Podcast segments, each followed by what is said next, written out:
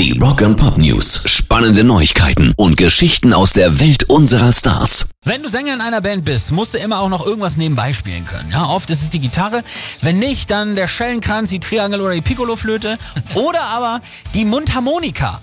Bekannte Interpreten sind natürlich Bob Dylan, aber eben auch Mick Jagger.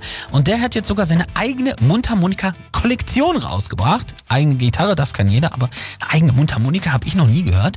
Zusammen mit dem Dänen Lee Oscar hat er jetzt welche in zehn verschiedenen Tonarten entwickelt und der Rolling Stones Frontmann hofft, dass sie jetzt in die Hände junger Musiker gelangen, die damit zu Legenden werden.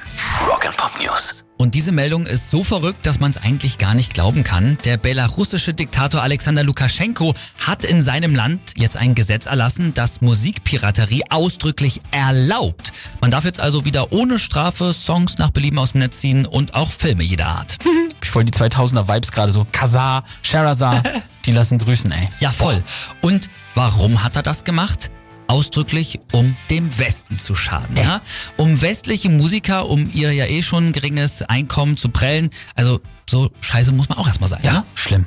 Rock and Pop News. Ich war gestern mit meinen Boys bei den Dropkick Murphys.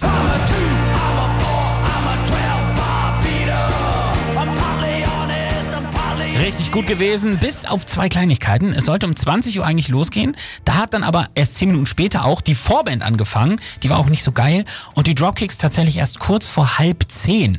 Dadurch haben wir dann das halbe Konzert verpasst, weil mein Junior, der ist gerade erst acht und auch wenn er heute nur drei Stunden hat wegen Zeugnissen, irgendwann muss der ja schon auch ins Bett. Ja, das nervt. Anderthalb Stunden später fast, also es hat so ein bisschen Axel Rose-Style, ne? Aber man muss sagen, sie waren wirklich richtig gut. Die Jungs haben es auch absolut gefeiert. Wenn ihr könnt, geht dahin und für einen Freitag passen sie auch einfach perfekt